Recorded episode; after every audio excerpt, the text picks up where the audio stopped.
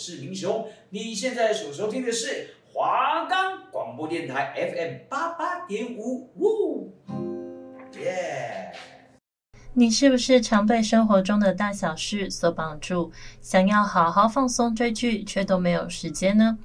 那就让我 Polly 每天来为您分享一部 Netflix 影集，带你了解剧情，分析其中的寓意，帮助您快速的了解一部剧或电影。此刻，就让我们一起进入丰富又精彩的戏剧世界吧。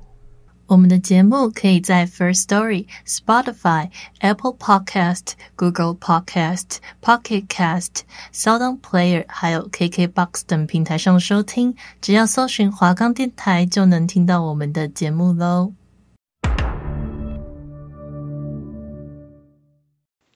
Hello，各位巨人们，大家好啊！我是主持人 Polly，欢迎大家又来到这一周晋级的巨人。那这一周呢，要跟大家讲的是《达文西密码》这部由小说改编的电影。它是一部呢，二零零六年的美国推理惊悚电影，由朗霍华 （Ron Howard） 所执导。改编自丹布朗 （Dan Brown） 在二零零三年出版的同名小说《达文西密码》，是 Dan Brown 的小说中首部改编成电影的作品。那本片之后又有两部续集，分别是二零零九年的《天使与魔鬼》和二零一六年的《地狱解码》。那《达文西密码》的小说呢，目前在美国销售数字已经七百五十万册了，那应该还要更多啦，打破美国小说的销售记录，成为有史以来最卖座的小说。这本书在上市之后，第一周就取得了空前的成功，很快就登上了《纽约时报》畅销书排行榜的第一名。小说翻译成四十种语言以上，让全美其他畅销作家都瞠目结舌。这本小说呢，造成宗教界的一片紧张，纷纷出书想要修正这本书对宗教的意见。此外，这部小说造成历史惊悚类型的欢迎，美国出版界已经陆续推出相关的书籍了。那这部小说呢，也在《华尔街日报》、《出版商周刊》以及《旧金山纪事报》等多家期刊的排行榜上名列榜首。好，那我们话不多说，就进入到剧情的部分吧。电影一开始，罗浮宫的馆长索尼耶赫被身穿修道服的持枪男子希拉追杀。索尼耶赫跑到后面，他来不及躲藏，就被希拉拿枪瞄准了。希拉就逼问索尼耶赫拱心石的下落。没办法，馆长索尼耶赫就告诉希拉，他想要的东西是在某座教堂的玫瑰标志底下。结果说完，仍然还是被杀死了。但其实索尼耶赫与其他三位守护者一样，在临死前呢，都撒了同样的谎，说拱心石在巴黎圣苏比教堂里的玫瑰金线底下。那希拉就信以为真，他就开枪射中索尼耶赫的腹部之后就离开了。另一边呢，罗伯兰登教授是一位资深的历史学家，他专精于符号学，他正在作为讲师在巴黎进行一场关于符号学和女性崇拜的演讲。就当兰登演讲刚结束的时候，在跟粉丝啊、学生们打交道的时候，法国警察就找上门来，就拿出一张照片给兰登看。照片中呢，正是罗浮宫的馆长索尼耶赫。照片里，他裸着身子在地上摆出了一个大字形。那警察就跟兰登说，因为他精通符号学，还有他本来就认识索尼耶赫，所以需要他的专业，就带着兰登教授离开了。那来到了杀人现场罗浮宫之后，看见馆长索尼耶赫在临死前用可以写出隐形字的笔和自己的血写下了一些看不懂的数字和两句话，并将自己的身躯摆成了达文西著名的画《维特鲁威人》的样子。此时呢，法国警方密码破译员苏菲赶来现场，他给了兰登一只手机，说是有找他的电话，但其实呢，苏菲他是通过设定好的电话留言来暗地里告知兰登说，他现在正身处在危险当中，必须尽快的秘密离开。那被搞得一头雾水的兰登就跟警察法舍托辞说要到洗手间去洗脸了，那就以此为借口到厕所去见苏菲。那苏菲就告诉兰登，索尼耶赫他死前用影字笔在地上写下兰登的名字，又加上兰登跟索尼耶赫今天原本就是有约的，因此警方就已经认定他是杀死馆长索尼耶赫的凶手，并协助兰登将身上的跟踪装置扔到窗外疾驶的卡车上，引开了警方。苏菲揭示了自己是索尼耶赫孙女的身份，相信索尼耶赫写下兰登的名字是要他帮忙去解开这个疑团。显然现在已经说不清楚了，兰登教授只能暂且听苏菲的安排。正在警方追逐那辆放着跟踪器的卡车时，苏菲和兰登回到案发现场。兰登惊人地发现，索尼耶赫死后留下的句子看起来虽然是意义不明的，但实际上是字母前后颠倒的谜语，并根据谜语呢来到达文西的画作《蒙娜丽莎》的面前，接着在上面发现了另一串字谜，又根据这个字谜呢找到了另一幅名画《岩间圣母》。他们发现这幅画的背后藏有一串有白。和花饰装饰的钥匙，苏菲只知道这个是祖父索尼耶赫准备要传给自己的，其他的事就不清楚了。但是兰登教授心里清楚，这个花代表什么，就是天主教历史上最古老、最神秘的组织——巡山隐修会。这个花呢，就是他们的标志，他们守护着上帝在世间的秘密。而在另一边，杀手希拉已经杀了名单上的四位位高权重的人，也就是守护者。他们临死前呢所说的东西，全都指向同一个地方。那希拉就以为这次错不了，他就根据死者交代来到教堂。他要的东西呢，就藏在玫瑰标志底下。这座教堂呢，正是被零度经线，也就是本初子午线所贯穿。有些人可能会有疑问说，觉得诶奇怪啊，本初子午线不是在英国的格林威治吗？怎么会跑到法国巴黎去啊？因为这个是在一九八八年才改到了英国。好，于是希拉二话不说就开始用利器去敲碎地板，结果发现里面只有一块石板而已。那上面的意思就是你肯定找不到。那这么说来，这四个人即便临死，全都没有透露出这个宝物的真正地点在哪里。那这下呢，线索又断了。视角回到苏菲这里，兰登教授继续跟苏菲说：一千多年前，十字军的几次东征就是为了寻找一件圣物，幕后策划就是巡山隐修会，而且他们似乎是找到了。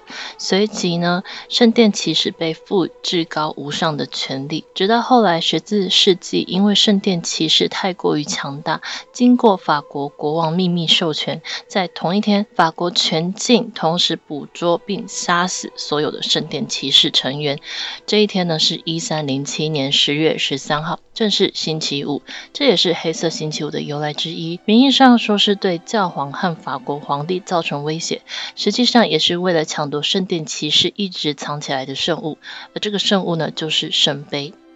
那苏菲跟兰登两个人就仔细观摩起这把钥匙。上面还写着具体的街道地址。苏菲就和兰登教授根据地址来到了苏黎世存托银行巴黎分行。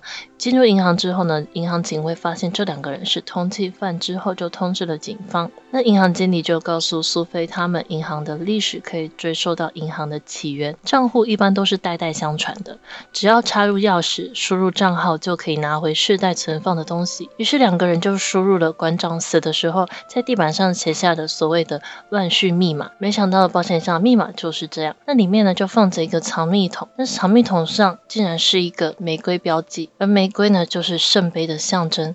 要打开它，必须要输入正确的五个字母的密码。如果藏密桶损坏，或者是你强行打开它，里面的纸呢就会被流出的醋液腐蚀掉，并且永远的消失。但还来不及打开，警察就追了过来。那银行经理呢，就扮作保险箱运输司机，协助两个人逃出了银行。苏菲在车厢内就告诉兰登，他小时候祖父索尼耶赫一直启发他进行各种的猜谜活动，还做过了一个简单的藏密桶给他。苏菲的父母和哥哥小时候因为一场车祸而死，祖父索尼耶赫从此就把他抚养成人，但后来爷孙两个人关系恶化，就很少来往了，已经有十几年都没有过联络。而直到祖父死去之后，他才知道问题的严重性，他很后悔没有接到。到祖父的电话，在祖父死的时候留下的遗言，就是在提示兰登教授和自己去发掘他保守的秘密。此时呢，车子突然停住了。银行经理打开后车厢，逼两个人交出藏密桶。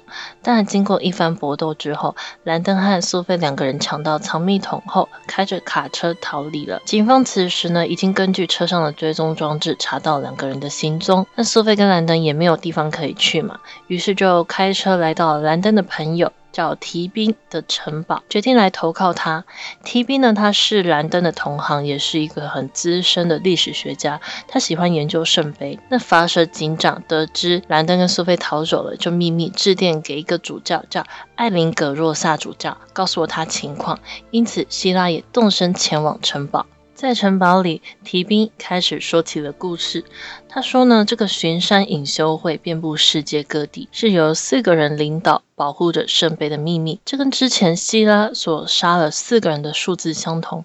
这个希拉呢，他也是在追踪圣杯的下落。这么说来的话，苏菲的祖父索尼耶赫其实就是巡山隐修会的四个守护者之一。提宾继续给苏菲解释说，达文西最著名的画作《最后的晚餐》本该就是圣杯出现的绝佳时刻，可是偏偏餐桌上根本就没有杯子，因为圣杯是隐藏在画作里的。接着，兰登教授就告诉苏菲，向上的三角代表是男性，而倒过来三角则是代表女性。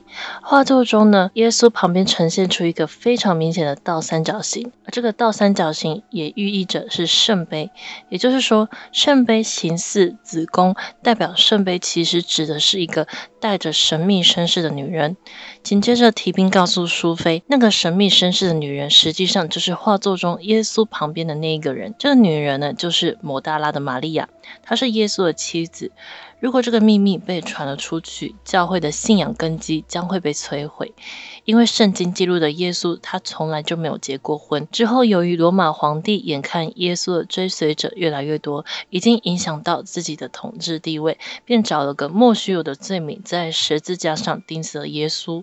而抹大拉的玛利亚辗转来到法国，并留下了后代血脉。这就是巡山隐修会这两千多年来守护的秘密。摩大拉的玛利亚并不是圣母玛利亚，古时候没那么多名字，很多重名的现象。摩大拉的玛利亚在宗教正史里面被认为是耶稣最忠诚的门徒，但不是十二门徒。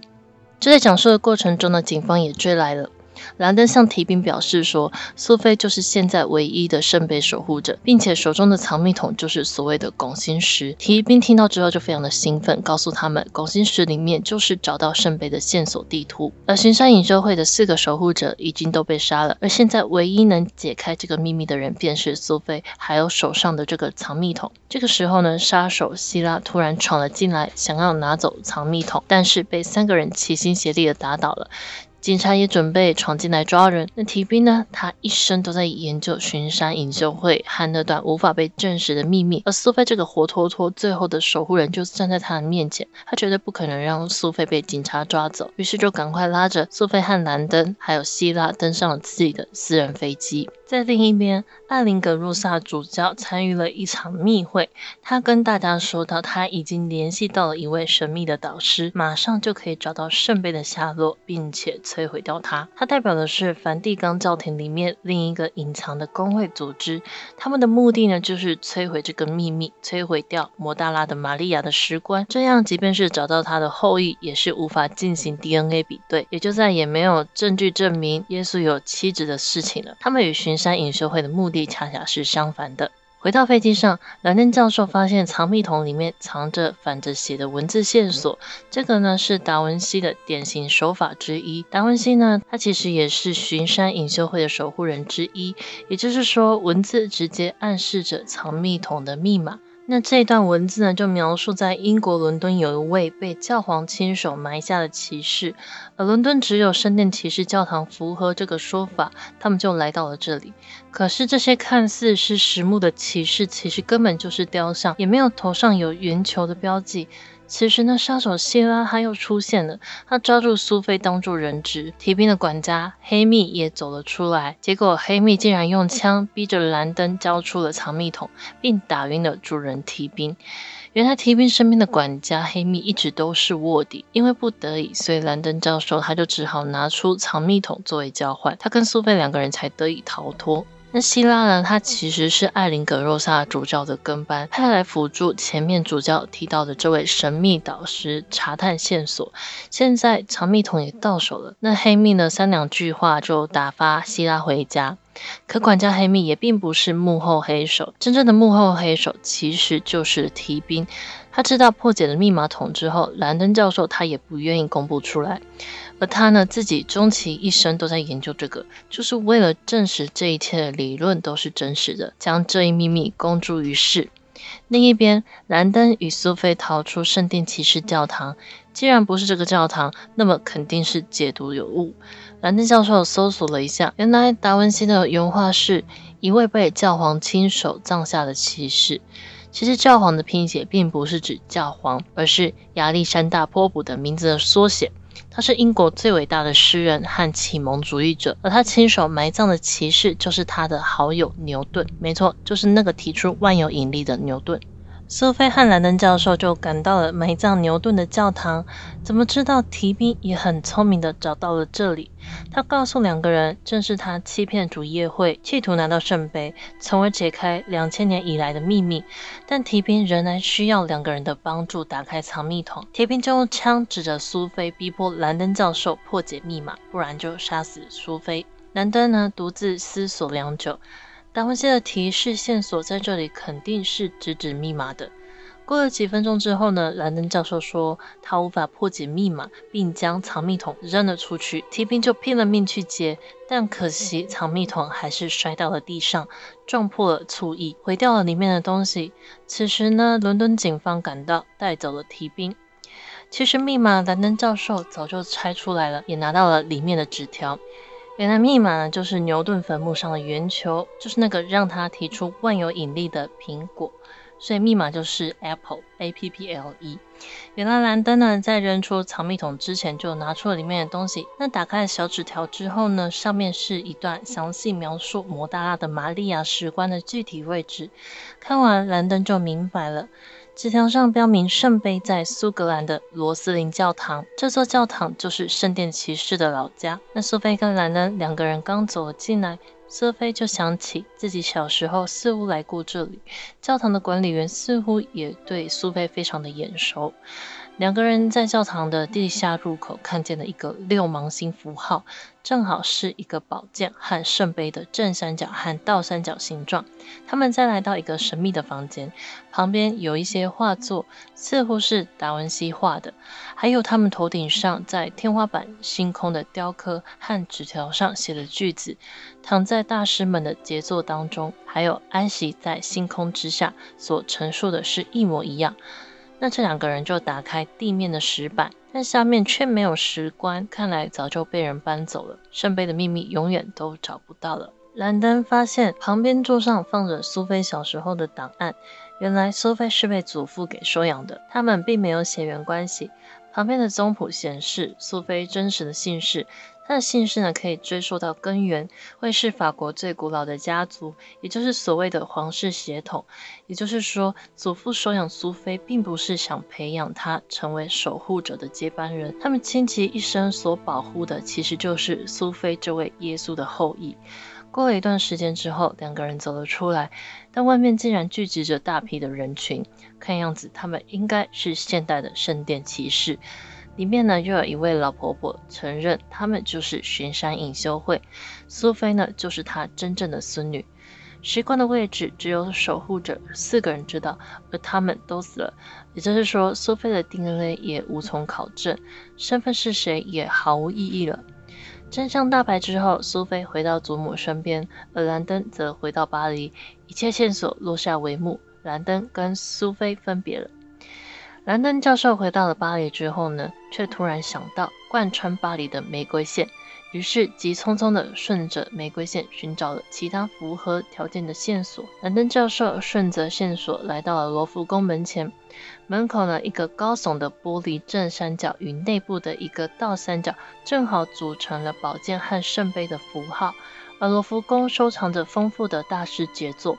透过透明的三角玻璃，地底下刚好可以直接仰望星空，完全印证达文西说的话：宝剑和圣杯守护在门外，躺在大师们的杰作当中，安息在星空下。这些条件，再经过正三角、倒三角往下的地底深处，摩大拉的玛利亚的石棺就安详地放在这里。于是兰登就跪下向他行礼，和当年无数保卫圣杯的圣殿骑士一样，致敬这个秘密。好了，故事就到这里结束了。好了，不知道巨人听完之后有什么样子的感想呢？无论呢是从原著小说还是电影来看，《达文西密码》都是在这个三部曲系列当中最成功也是最受争议的一部。主要呢是因为其中所涉及到的宗教阴谋，还有质疑这个信仰，遭到了天主教团的强烈抗议，甚至呢导致电影在英国拍摄期间遭到了修女们的反对和取景地点教堂的拒绝。就算是时至今日，依旧可以在网络上面看到大量宗教人士对这部电影还有这部小说的批判。这主要呢是因为达文西密码他提出了一个非常大胆的理论，就是耶稣他并不是上帝之子，而是一个犹太贵族的后代，并且耶稣的血脉一直留存了下来。在圣经上说，耶稣是上帝耶和华的儿子，被上帝呢派到人间来传道。后来遭叛徒犹大出卖，被钉死在十字架上，后来就复活上天。对于基督教徒来说，达文西密码是对上帝的亵渎，是不可以原谅的罪责。电影为了有理有据地证明这个观点，从而加入了大量的神秘符号，以至于整个故事都是在密码的牵引下所展开的，如同达文西和他的名画，还有希伯来编码体系、雌雄同体、死海古卷圣杯、天主教公会、巡山隐修会等等。涵盖了艺术史、数学、文学、社会学以及宗教等各个领域。这些纷繁杂多的符号又主要分为三种，即图像符号、指引符号和隐喻符号。图像符号比较典型的便是兰登教授对达文西维特鲁威人和蒙娜丽莎的解读。他说，在前者中，圆圈是一个女性保护符号，它围在裸体男人的躯体周围，目的是彰显女性的伟大；而在后者当中，蒙娜丽莎微笑，因为她的正负不一致，使得左边的脸看起来比右边还要再大一些。也就是说，左边代表的阴性力量高于阳性力量。而指引符号呢，在主要以玫瑰线为代表的建筑物和组织。如威斯敏斯特教堂、罗斯林教堂等，还有不同的神秘团体，如基督教会、巡山隐修会等。这些建筑所具有的符号学特征，又共同指引着主角去寻找关于圣杯的终极秘密。最后一个也是最重要的隐喻符号，便是所谓的圣杯。在圣经典故当中，圣餐是基督教最为常见的礼仪之一。仪式中呢，人们饮用红葡萄酒来代表的基督之血。但是电影却提出另一种惊人的解读，通过对《最后的晚餐》的分析，提出在这幅名画中，大家公认的耶稣的十三个门徒其实是十二个门徒，再加上一个神秘的女人，而这个女人正是耶稣的妻子摩达拉的玛利亚，而且她还怀着耶稣的骨肉，也就是电影中真正意义上的圣杯——耶稣的血脉。